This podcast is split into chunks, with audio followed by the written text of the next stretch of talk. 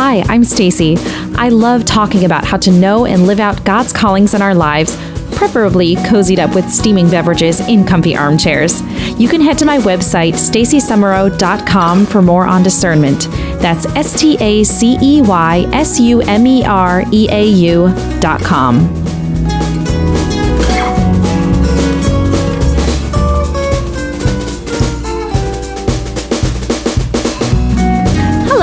are you? Thank you so much, whether this is your first time or your 27th time listening to the Called and Caffeinated podcast. It's so good to have you with me today. I'm so excited to dive into another amazing episode.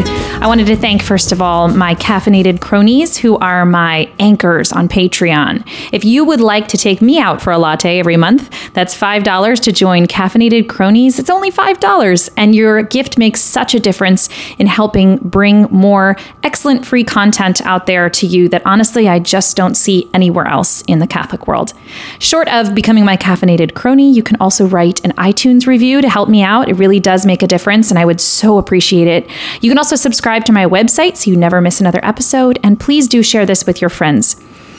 So, even though we are in full swing pumpkin spice territory, I'm already thinking ahead to Christmas. So, I don't know how all of this is happening so fast, but I am adding a shop to my website very soon. Not a whole lot of things, but we're going to have uh, two t shirt designs and two print designs that go hand in hand with my ministry with messages that I'm so excited to share with you.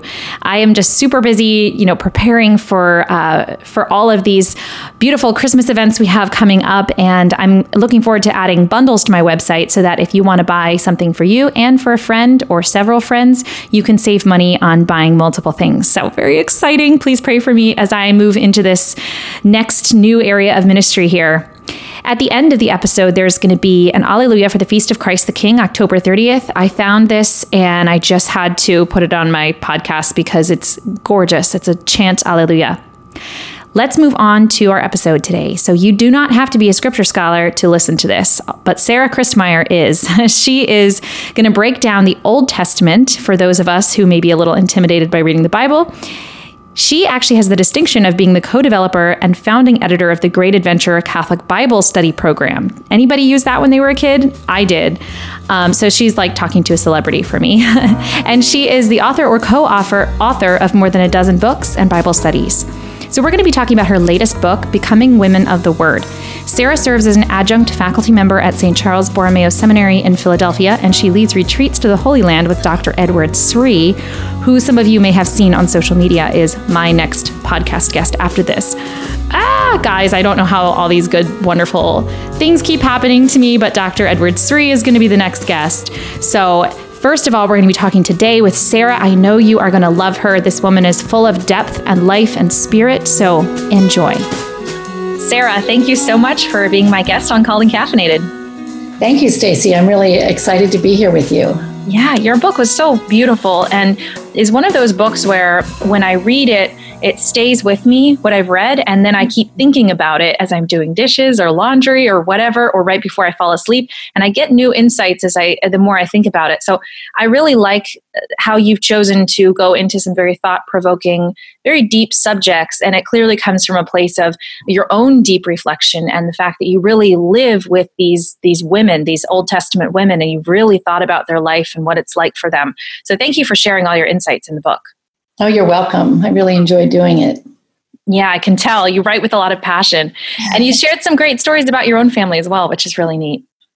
Yeah. yeah I find that um, sometimes stories in the Bible, particularly in the Old Testament, can seem very far off and distant mm-hmm. from us. And uh, I have had the the benefit or the the blessing of having women and men in my life who have illustrated the same types of things that I read about in the Bible. So I thought if I paired them together, it would make it a little bit more meaningful to people to connect to their own lives. Mm, yes, absolutely. We definitely need that now because sometimes you just like I, I read the I'm working my way through the Old Testament as well, and sometimes I'm just like I don't understand why this action followed that action because I don't understand why the first action was significant because mm. it was such a long time ago in different culture. So you do a great job of really breaking that down.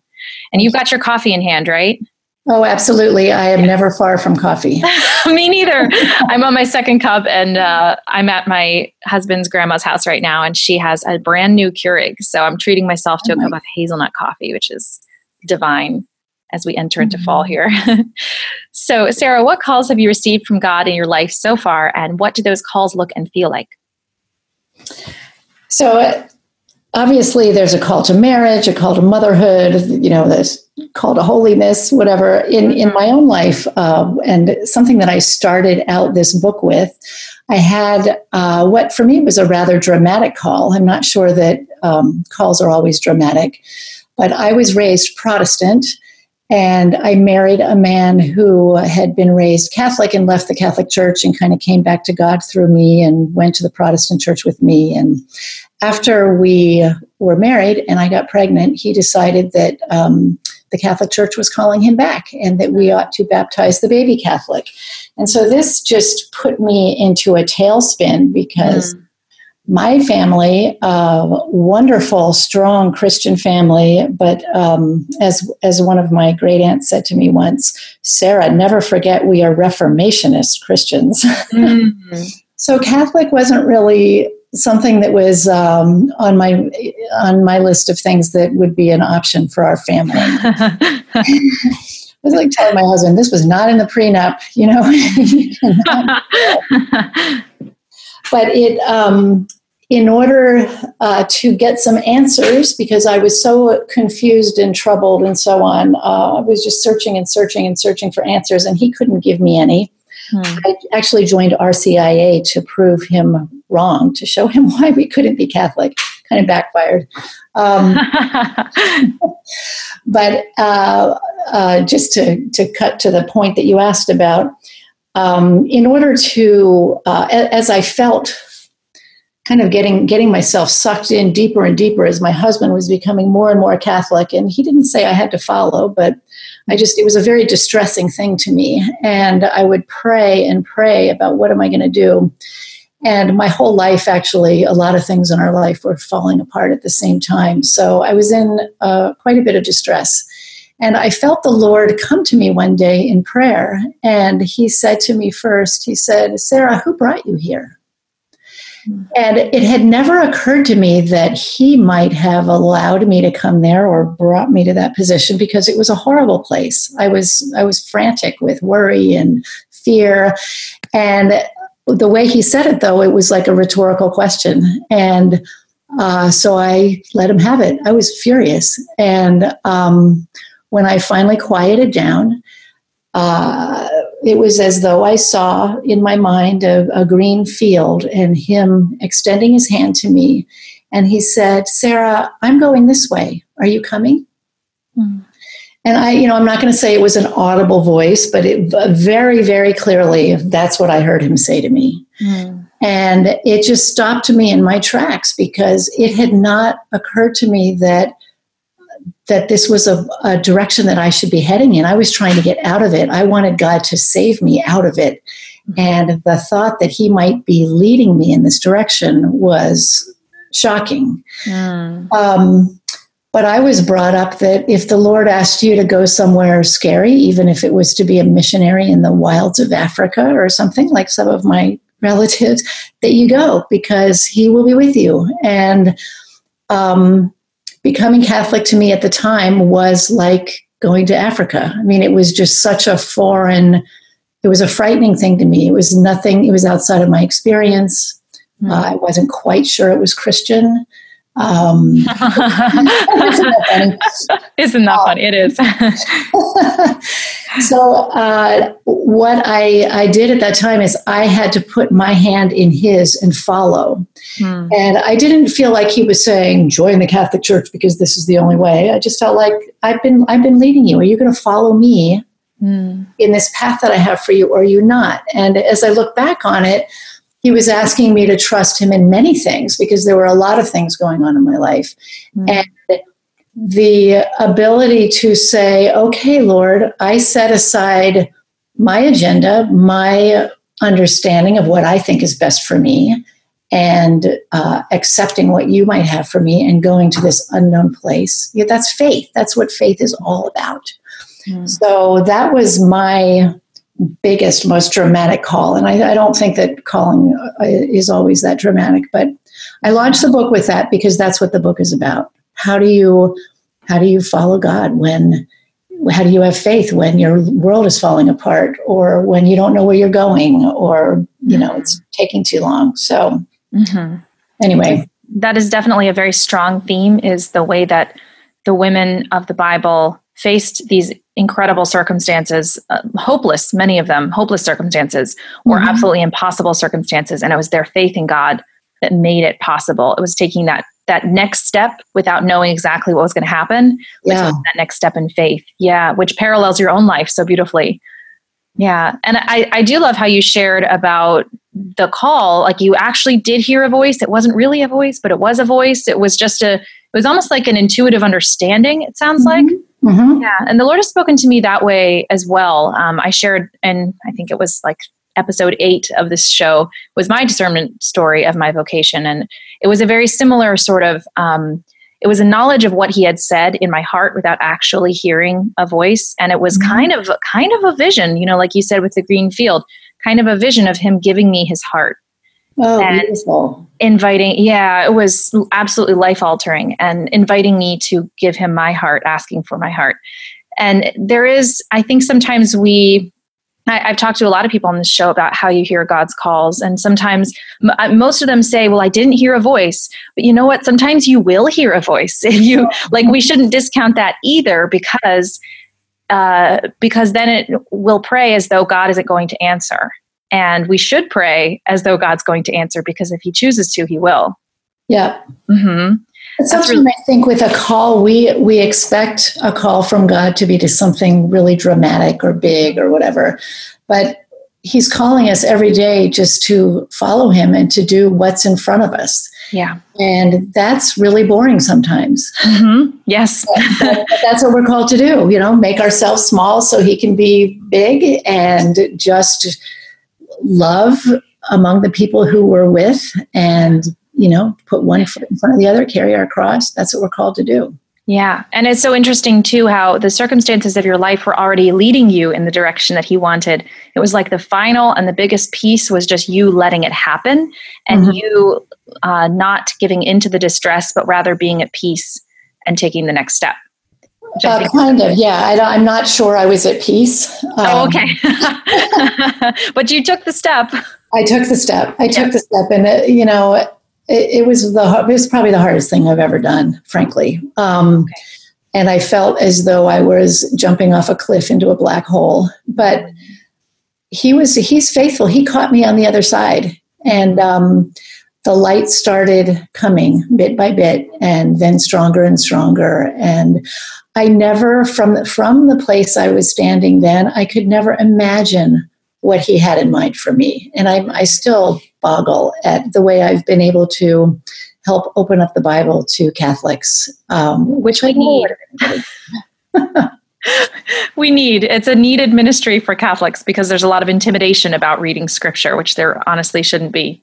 Mm-hmm. Yes. Well, it's not easy to understand all the time, but it takes true. work. It's true. So, why does the book have a tree on the front? I'm curious about that. Oh, great question. Yeah, because it's about women of the Bible, right? And here we have, for uh, people who are listening and can't see the book, there is a picture of a tree that's in the middle of the desert. And as as I was spending time writing this book and thinking about it and and what it means to me to follow God's call and to have faith, put my faith in Him and to walk with Him, the image that kept coming to me was that picture from Psalm chapter, I mean Psalm one, mm. that says that the the man, the person who is blessed, who meditates on the Word of God day and night and who is like a tree with the roots, you know, deep into a river of water. Mm. And so that when the winds come and the storms and the drought and, you know, the heat of summer or the cold of winter, all of that can come and batter against the tree, but the tree stands strong. Mm. And that that is what faith in God does. And so the book is called Becoming Women of the Word. And I think about a woman of the Word as a woman who has her spiritual roots plunged deep into the Word of God, into the sacraments, into prayer, mm-hmm. and having that strength coming from you know the holy spirit the life that he provides that enables us to stand through the desert mm. through whatever hits us so that's why there is a tree on the front mm. i love that you brought that up i was just uh, taking out all of the dead branches from a uh, little vegetable plot that we inherited uh, with our house and the season's over now so i was taking out all of the all of the things and um, the things on the top part, the visible part, and underneath there were so many roots. Like the network of roots was unbelievable oh. compared to what you could actually see above the soil. So, of course, I was thinking about that and I was like, I need to. I'm giving some talks coming up. I was like, I got to put this into my talks, like mm-hmm. direct, yeah, direct um, correlation there of like your roots have to be so deep. You're so right. Um, eh, so let's start. Let's start with the the story you shared about leaving Oxford to or leaving your opportunity to go to Oxford and you already had the plane ticket bought you were about to step on the plane and your grandmother got sick and so you had this choice in front of you where you had to choose either to you know follow your your dream or to follow your heart and take care of your grandma and uh, you chose to follow your heart. You chose to take care of her, which I think is so brave. And I think this is a struggle that so many of us go through. You know, do I follow my heart or do I follow my dreams? And um, mm-hmm. so, what was the what was the tipping point for you at age eighteen? You know, you're a very young person, and uh, then, and so many of us struggle to even know who we are and really know what's truly, truly important at that age. What was the tipping point that made you decide to stay and take care of your grandmother? Mm-hmm.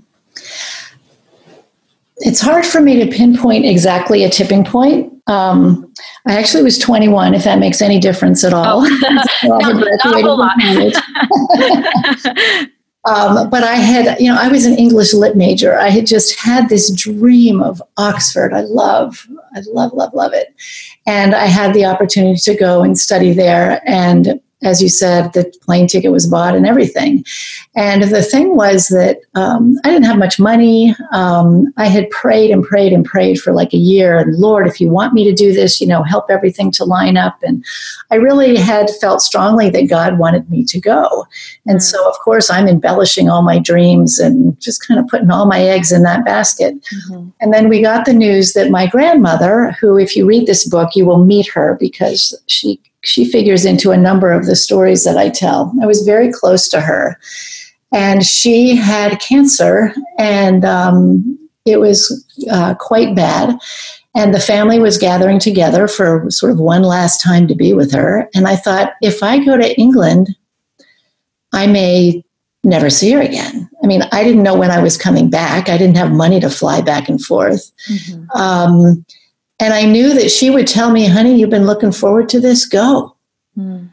She would not, she would be the first one to tell me to go. But I was in agony. And I really, um, I, I, one of my aunts I was staying with at the time, and she kind of helped me to work through everything. But the reason I put it, I actually put this in the chapter of Ruth because the thing that made me decide uh, was love um, love trumped my dreams for myself, I guess.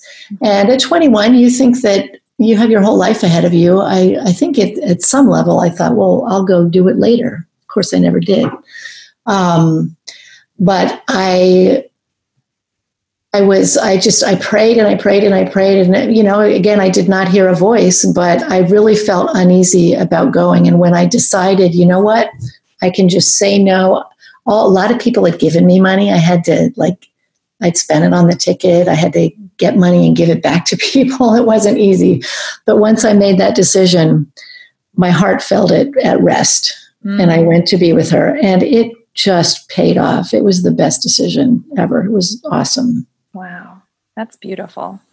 Yeah, we are definitely faced with a lot of choices and it feels overwhelming. I just remember being so overwhelmed at 18 and people's people are asking where are you going to college? And mm-hmm. and then people say oh these are the best years of your life, you know, live it up. And I think that led to a bit of an unrealistic expectation that it was going to be all glamour and you know living your dream life and all of that. And and i love that you were mature enough to really choose to prioritize someone who's so dear to you. It's very brave. Yeah i don't know if it felt brave at the time but mm-hmm. i'm convinced that it was the right thing to do yeah, I think when you're brave, you very rarely feel brave at the time. I think it's only looking back when you're able to say, yep, that was brave. yeah. So, one of the women you talk about in the book is uh, Sarah. And as we know, uh, she had to wait basically a, a, lifetime for a child that she was promised but wasn't coming you know she was waiting and waiting um, and you wrote in the book when i feel insufficient or empty or not up to the task Sarah shows me that waiting is worthwhile and that there's something about human emptiness that gives God a place in which to plant his life. So I think that a lot of my listeners can really relate to this waiting thing.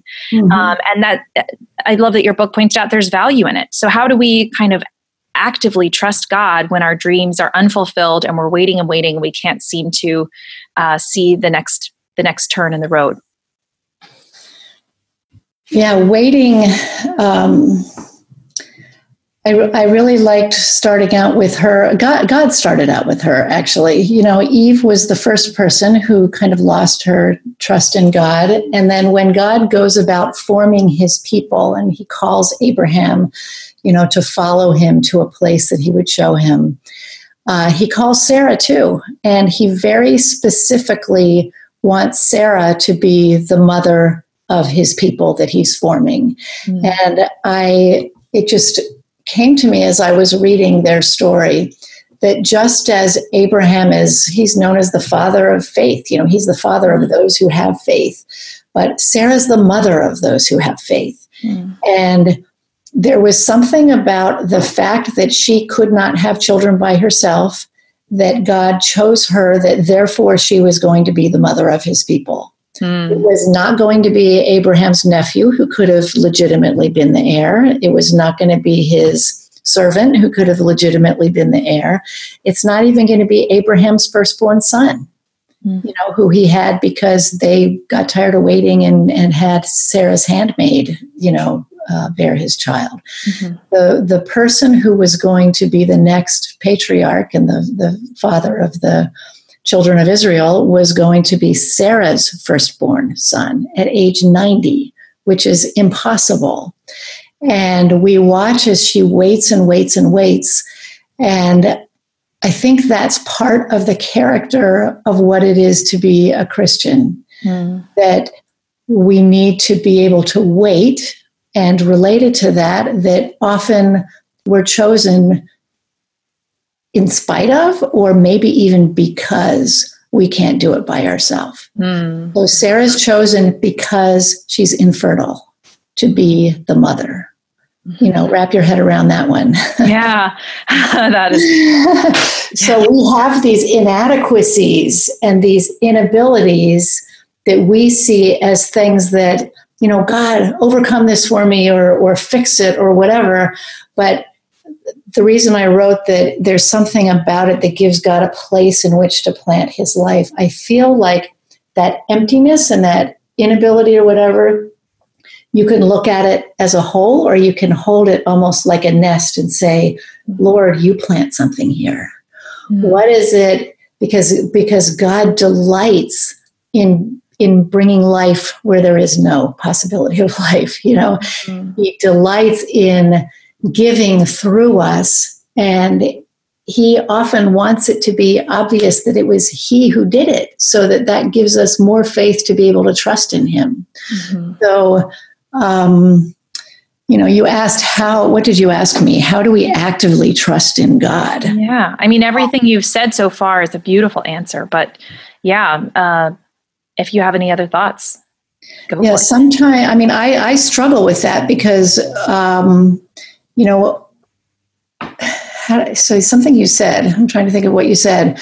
Um, as we wait and our dreams are unfulfilled, yeah, you know, mm-hmm. we actively trust God. Mm-hmm. So I think that sometimes we put so much stock in our own dreams and we forget to say, God, what do you want for me? Mm. And we can get so fixated on this is the only thing that is going to satisfy me. Mm-hmm I mean, we see that with Rachel and Leah in the next story. Yes. You know, rather than saying, Lord, what do you want? Oh, that makes no sense to me.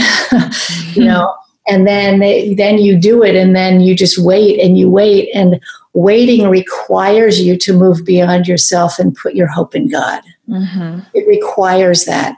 And so as we do that, we sort of exercise that that muscle, I guess. So it means stepping out when you can't see and trusting him, letting go of your own agenda, you know, and just trusting that he knows what is best. Mm-hmm. Um, I don't think there's an easy answer, but um, yeah.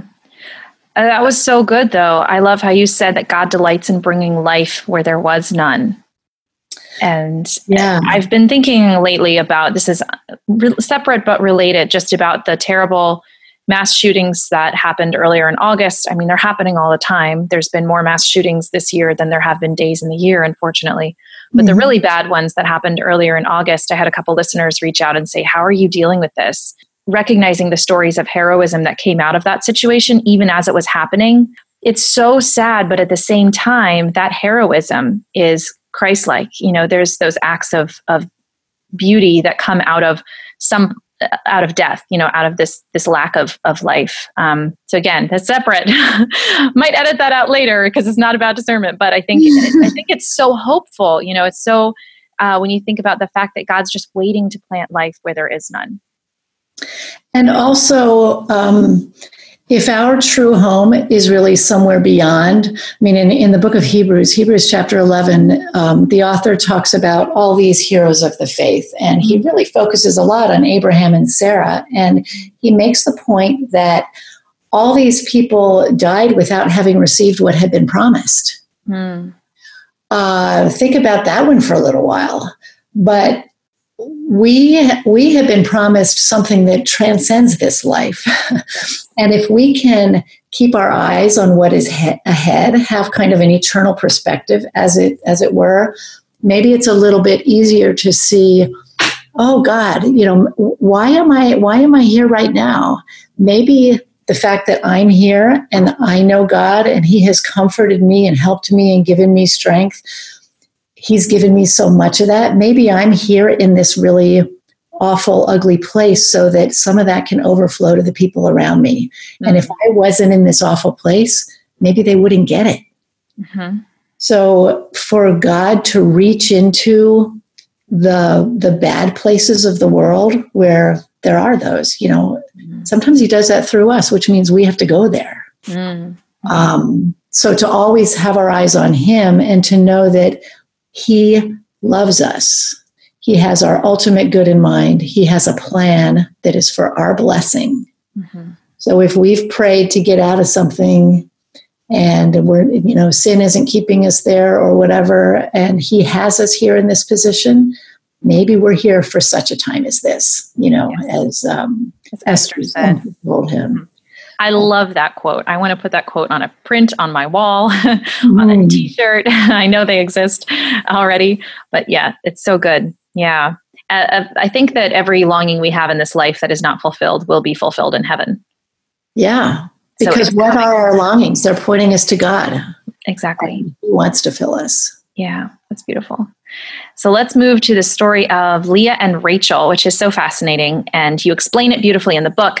Leah is gorgeous and she has her husband's love, but she's not able to have many children. Whereas Rachel, oh, wait, did I get that backwards? Opposite way, yep. Opposite right. way. Sorry about that. Rachel is the beautiful one. She has her husband's love.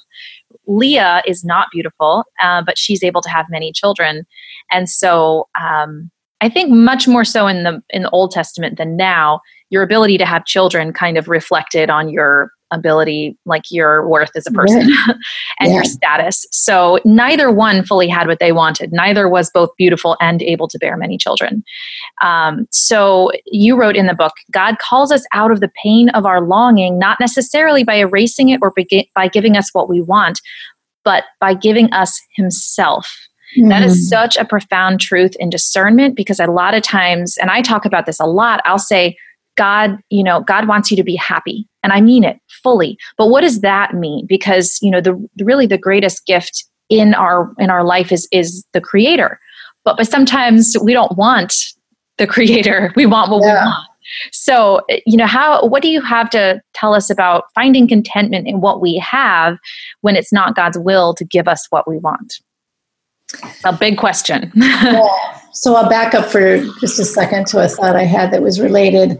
Okay. Um, I believe God made each one of us with a like a hole inside, a longing. There's something that's missing, and it's it's shaped it's like a god-shaped vacuum somebody called it mm. there's there's something there's a longing inside of ourselves that can only be filled by god he loves us and love is completed when the person when the loved one loves back mm. and so this is one of the ways he's built in so that we will be searching for him mm-hmm. and so we can spend our lives trying to fill that hole with the created uh, and that, you know, can sort of numb the, the pain or the longing or whatever for a certain amount of time, but it never fully satisfies because that's not, it's not meant to. You know, it's meant to kind of point us toward Him. So the more we focus on filling our desires with something that's created, the less it's going to satisfy because it's impo- it's an impossibility. And Leah and Rachel show this so beautifully because, you know, here's Rachel who has everything except, I mean, she doesn't have children, but she's gorgeous. Everybody thinks so. She gets all the, you know, acclamation that you get from that. And her husband adores her. Mm. He doesn't care if she's not having any children because his other wife is having children. Mm. But she, if you watch uh, the interplay between them, she is so focused on, but I don't have children, that she is not grateful for what she does have. And she ends up fighting with him and almost despising her husband. They don't, they don't seem to have a very good relationship. She doesn't appreciate his love. So even what she has is of worth nothing to her. Mm. And then you look at Leah, and she's the one everybody always feels sorry for um, because she's, you know, was always the didn't look as good as her sister and and couldn't get married and whatever and so she finally gets married and he doesn't love her and you watch um, there's a lot of real estate given to her in the in the bible in terms of numbers of words or verses or whatever and it very carefully tells you every child she has what she names him Mm-hmm. And you can see as she's naming them, um, I don't, I haven't memorized it. I don't have it in front of me, but it's something like, you know, this time my husband will love me. You know, thank goodness I have a child because this will make my husband love me. Mm. So she turns her ch- children into like a, a tool or a weapon or something, um, something that she's using them in order to try to get her husband's love. Mm-hmm. So that that isn't working either. But her fourth child, she names Judah, and she said, because Judah means praise, and she says, This time I will praise the Lord. Mm-hmm. And she takes her mind, her eyes off of the thing that she can't have, that she doesn't have, and she puts her eyes on the Lord. Mm-hmm. And she mm-hmm. starts to find comfort and so on in that way. And I just think that is such a great lesson because the more the more we can be grateful and thankful for the things that we have and not try to be so demanding. Like Eve, think about Eve in the garden. She's got everything that God created is theirs except for one tree. Mm. All they want is that one tree. That's like my children.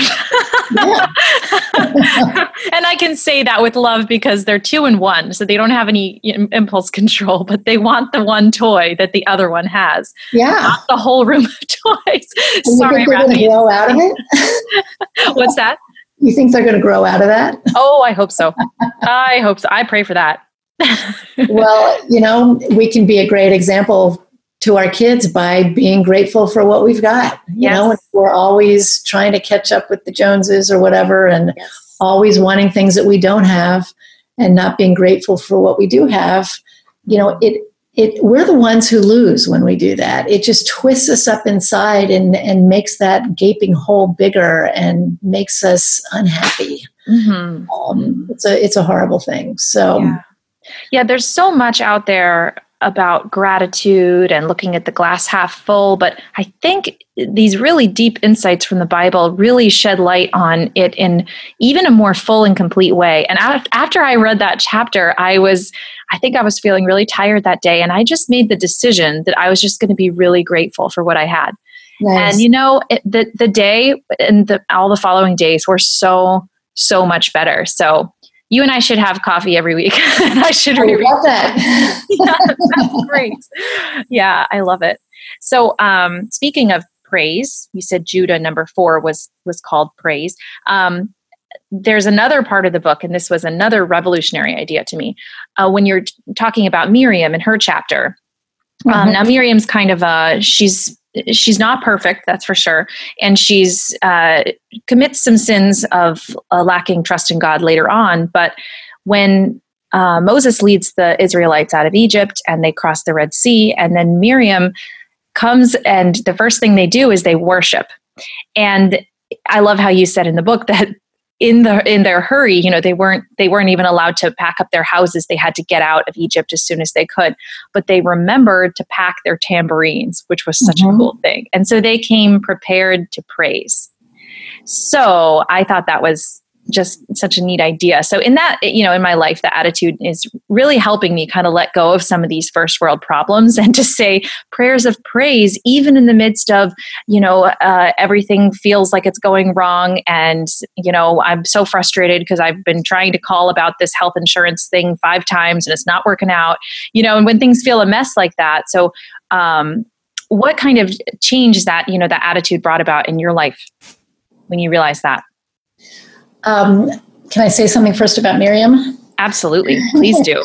I, um, as I sat with that story and thought about it, um, the fact that they they had not even that they brought their tambourines, that they actually had them, because these are slaves, mm. and they've been slaves for a long time, and their life is miserable, and they knew how to play them, they knew how to dance, they knew how to sing. So this lets me think that they are not only praising after the fact of God saving them, but that Miriam was probably leading them in praise ahead of time.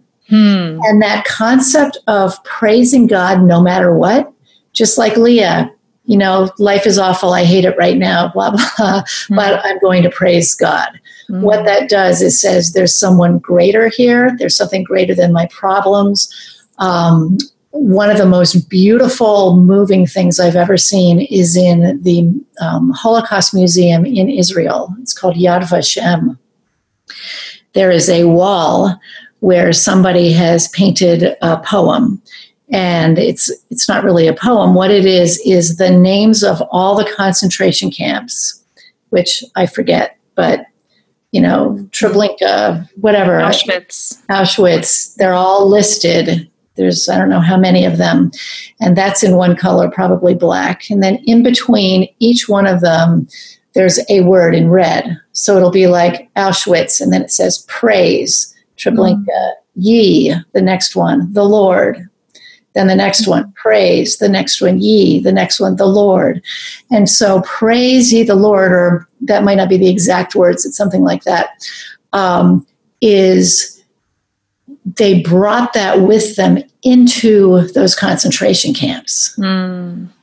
Uh, the ability and the knowledge that that's something to do, I think that's deep within the Jewish people. And you can see it back here in Miriam bringing the people to worship with their tambourines. They have been praising the Lord in the middle of slavery. Yes. And that is such a profound message um, so you ask what kind of change that attitude has brought about in my life. Um, I, I think about praise less as an attitude than I think about it as an action. Mm. So that I make myself praise. There's this sacrifice of thanksgiving that the Bible talks about. Sometimes it feels like a sacrifice.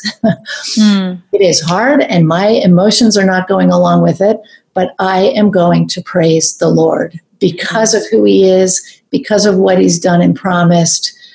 I'm going to fix my eyes there and I'm going to praise Him. And what I notice that that does in me when I do it repeatedly is it changes my attitude. It changes my heart. Doesn't always change the situation, but it brings life into me. And um, I don't know if you've read, have you ever read that book, 1000 Gifts by Ann Voskamp? No, but everyone keeps talking about Ann Voskamp to me, so I probably need to read that book. it is wonderful. She has a way with words that is really incredible. It's not the kind of book you read straight through. You just kind of take it in pieces and think about it. Um, I'll link to it in the show notes in case people want to go back to it. Oh, cool. Mm-hmm. Yeah. So 1000 gifts. Um, she's not Catholic, so she um, she comes very very close to the meaning of Eucharist. You'll notice if you read it, she doesn't quite get there, but Eucharist means Thanksgiving. Mm. And she very poignantly and strongly makes the point that giving thanks always actively, you know, with your intention, intentionally giving thanks builds our faith and leads to joy. Mm. And I have I have witnessed that in my own life that you know gratitude and thanksgiving is more than just something nice to do. It actually is transformative. So mm-hmm. yeah, read yes. that book. It's that sounds good. Yeah. Sounds great. I'll link to it in the show notes so anyone who wants to can buy it. So let's talk about Deborah. So Deborah has this gift and she has this calling, which um, I think would be very much underrated and perhaps even misunderstood today. So she is an accompanist. She accompanies um, the general to victory. Um, and so I think that, you know, as women, we, we really accompany our, our spiritual or our physical children throughout their lives. And mm-hmm. this is fulfilling our call to be life givers. And it's not necessarily glamorous, but, you know, when you think about it, it's, it's an irreplaceable thing that you need yeah. in your life. You know, when I think about the women who I go to for counsel or anybody who I go to for counsel, it's the it's the the people who accompany me who I who I go to when I need something, um, need to talk through something. So, you know, how does Deborah's story kind of exhibit accompaniment and and in a way that you know makes her truly actually an, a very strong woman and a very influential woman, even though it seems like she's really just taking a back seat. Yeah, it's funny. I think um, I'm she might look like she's taking a back seat and she might not, depending on how you read it. But so Deborah uh, is living at a time um, during the time of the judges when Israel is really um, under a lot of pressure from the surrounding surrounding nations, and they are they're I forget what the nation is at the particular time, but it's it's really um, they are patrolling the streets and they've got chariots, and um, most of the people are ending up kind of sticking to the to the less traveled roads. You know, they're going up into the mountains. They're staying out of the way of these other people, and they're they're being oppressed. And the people are crying out. They're really having a tough time. And so there's this woman named Deborah who goes and she she sits under a, a tree. That's sort of where she holds court. She goes um, every day and she sits there and the people come and they tell her her problem their problems mm. she's a very wise wise counselor and so this place where she is she's also um, you know giving them advice maybe making judgments between people who have disagreements and so on but she's hearing the pain that they're going through mm. and hmm. she's also a very prayerful woman and she knows that so there, there's a man named Barak who is the um, the leader of whatever army they would have, and God has told Barak to go fight this oppressor, and he's he's scared to, which is understandable because they are so much more powerful. You know, Barak wouldn't have a chance. You know, ordinarily. Mm. So he basically does nothing. So she goes to him, and um, so first of all, she's been accompanying these people, and she's been hearing their pain, and she's been seeing this lack of leadership. Mm. But she knows that God is p- more powerful than this other nation, and so she goes. I think it's Canaan, actually. Canaan, yes. Yeah, I just checked in the book. I think yeah. it's the Canaanites. Thank you. Yeah. So um, she goes to Barak, and she basically says, "Hey." God told you to go and fight them. Get up and at them. And he is like, well, uh, you, you're so sure that God would give us victory. Put your money where your mouth is. You know, come mm-hmm. and come with me. And that would be a very odd thing for a woman to go to war. But she says, fine, I'm going to go with you, but let and God is going to be victorious, but I want you to know that um, you're not going to be responsible for the victory. You know, He's going to win through the hand of a woman and mm. uh, which would be kind of shameful probably for a general at that time but anyway she goes with him and she stands by him and he still doesn't totally have the faith that he needs but he has enough faith to go along and he they muster the troops they muster troops from more tribes than any other judge is able to muster troops from and she's the one who listens to god who hears the directions who says okay, this is the time for you to go, and so on, and gives him the go ahead. Mm-hmm. And so she kind of calls the shots. She doesn't go into the battle, she doesn't do his job for him. She just stands beside him and reminds him of who God is and of what he's capable of doing and gives him assurance that God is going to be with him. Mm-hmm. So, a very strong person beside him which is just beautiful. And um, I think as mother, that's what that's a very motherly quality, as you mm-hmm. said. That that accompaniment accompaniment, being there with someone, standing aside, but not doing their job, letting them. You know, mm-hmm. you do this with your kids, I'm sure. Um, mm-hmm. You want them to learn how to walk, so you're going to be there give them a little confidence or whatever, but they yes. need to learn to walk by themselves. Yes. Um, she's helping them to grow in faith. Yes. Um, it's a it's a beautiful thing. It is, and I think very underrated. I think there's just a lot of uh, there's a less of an appreciation for motherhood in today's today's world. But then also, you know, we're not all called to be physical mothers. So even just uh, say women who are called to be to be nuns, you know, that was a huge revelation for me. Is that the life of a nun is being a life of a life giver, but mm-hmm. in a mm-hmm. spiritual sense. Um, but it's just as real it's it's definitely uh, um, you know a calling for any woman and uh, yeah I, I, think that that was such a great answer sorry. I'm like stumbling over my words. We'll edit this out. But that was great.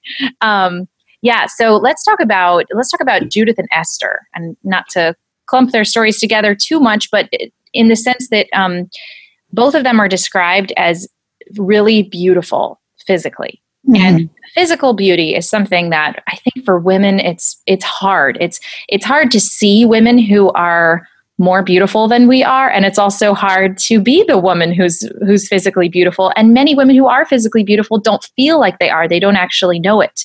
And mm-hmm. certainly we have the beauty industry also telling us that there's always something wrong with us.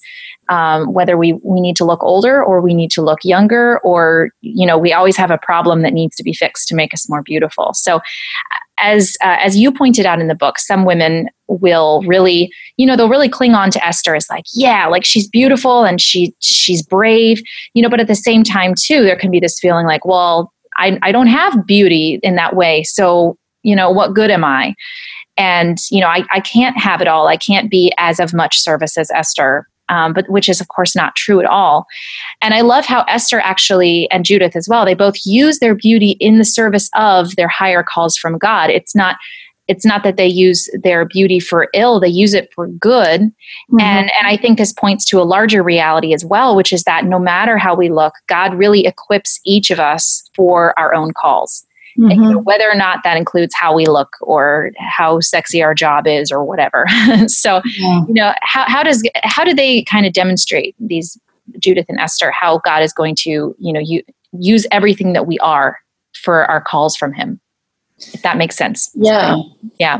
Um, I think, I mean, Esther is a great example of that because, um, well, one thing I love about Esther is when it describes her. I think it says she's beautiful and lovely. Mm. When you when you look up what those words are, one of them is the same word that it uses in the beginning of Genesis when we keep reading, and God saw that it was good, and God saw that it was good.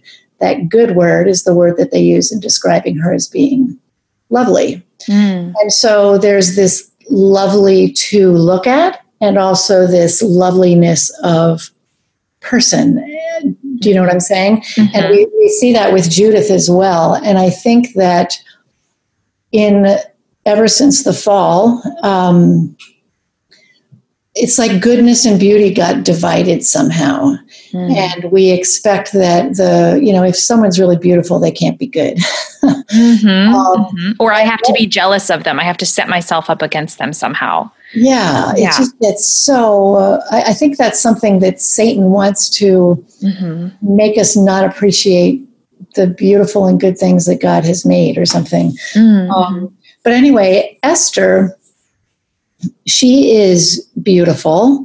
Uh, but at the beginning, she doesn't use her beauty for anything. You know, she's a young girl and she just uh, gets tapped because she's beautiful. You know, the, the king's looking for another bride, another a queen, and he gets all the most beautiful girls in the kingdom and rounds them up. So she doesn't really have a choice with that.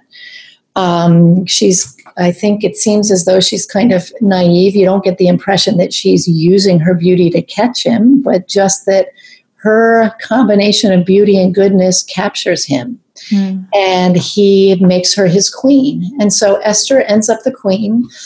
And, you know, here, here's the example of God equipping somebody for a, a purpose she ends up, you know, a number of years later, I think it's like six or seven years later, uh, there's a plot that, that goes on, and they're going to kill all the Jews in the kingdom. Well, she has never told anybody that she was Jewish in the court. So her husband, the king, I mean, he doesn't even know it.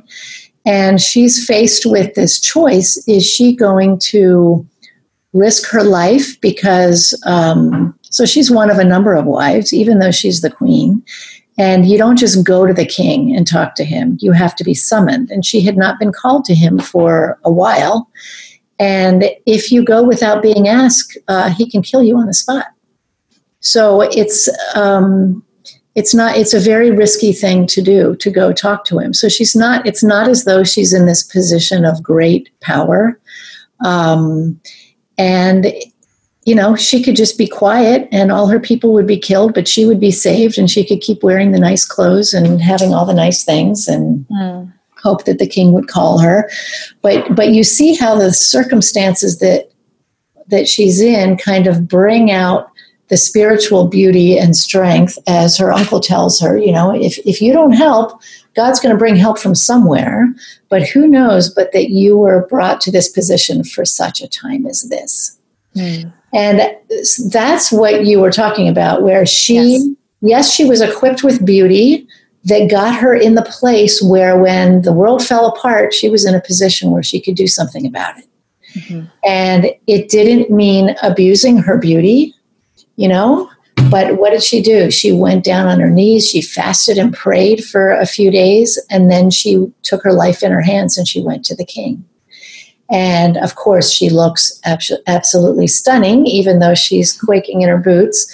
Um, but but her beauty just gets her an audience. She mm-hmm. still has to, you know, pray for wise words to say and for what to do and so on. And of course, um, you know, through a number of meals that she hosts for him, she's able to um, bring about the salvation of her people. Um, but you know that it's not her doing it; it's God doing it for through her, and all the events come together at just the right time. But clearly, God has given her the beauty and uh, given Mordecai the position that he had, and um, has helped to work through all these things to to save his people. Mm-hmm. Yeah, there's that that saying. It's like to whom much has been given, much will be expected. Mm-hmm. And I'm thinking, I'm like, hmm, would I have wanted to be Esther in that moment? That's a tough yeah. one. Not sure I would have wanted it. So yes, she was given beauty, and probably a lot of people were jealous of her. But at the same time, she's got to, you know, it got her to a place where she had to really, really step up and be brave. Mm-hmm. Yeah that's beautiful. And even Judith as well, when she went out to kill, I, I don't even know how to say his name. Is it Holofernes? Uh, maybe Holofernes. I don't. You might be correct. I've, okay. I've in my mind it's Holofernes, but okay, uh, who knows? Yeah, not sure. But she goes out to knowing that she's going to try to kill the general to save her people, and she was uh, given beauty that was like like her beauty was already there, but something apparently she appeared even more beautiful when she went out on her mission to to reach out to Holofernes and uh, and cut off his head. And she was so beautiful that it entranced him to drink all this wine, which led to his downfall. and I just thought I thought that was really cool too. It's like she's you know, she, she, God's like, okay, okay, girl, I'm going to give you a little extra tonight because I know that, you know, That's I right. need it. exactly. also, I'm really glad that my marriage is not like Esther's marriage. I had to wait to be summoned to talk to my husband. What a bummer. oh, yeah, yeah, that would be bad. Yeah. Well, thank you so much for all your your beautiful insights. Is there anything else you'd like to share uh, about about your book? You've shared so much, so no pressure. Um, I just hope that when people read it, that um, one one of the hopes that I have is that stories in your life will come to mind of how God has been faithful to you. Um, there's this thing that women do in passing on the faith that um, is a very beautiful thing. I'm sure you've had women in your lives who have passed down the stories of God's faithfulness to you, and um, we need to pass those on to other people. So I'm hoping that by my sharing my stories and also helping people to enter in more deeply into the way God has worked with these women of the Bible, that women will recognize God's hand at work in their own life and pass that on to other people.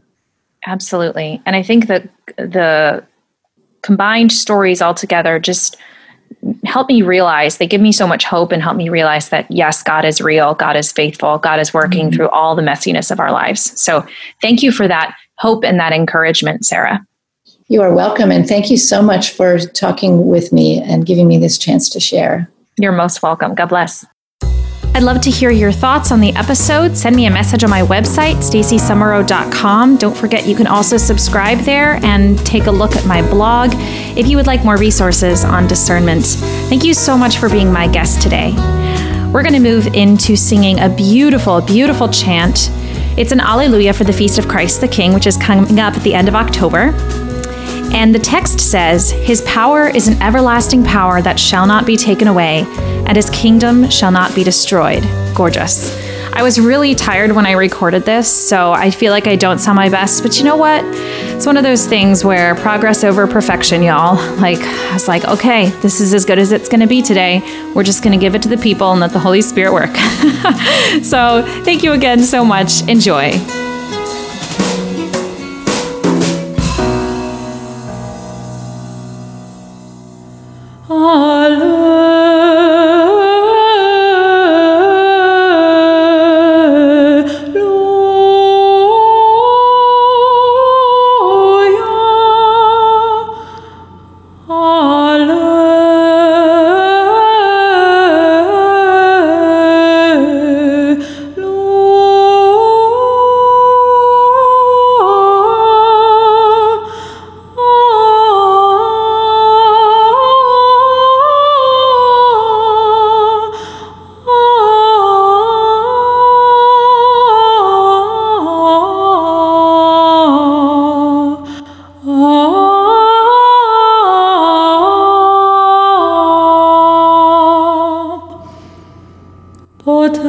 estas eu.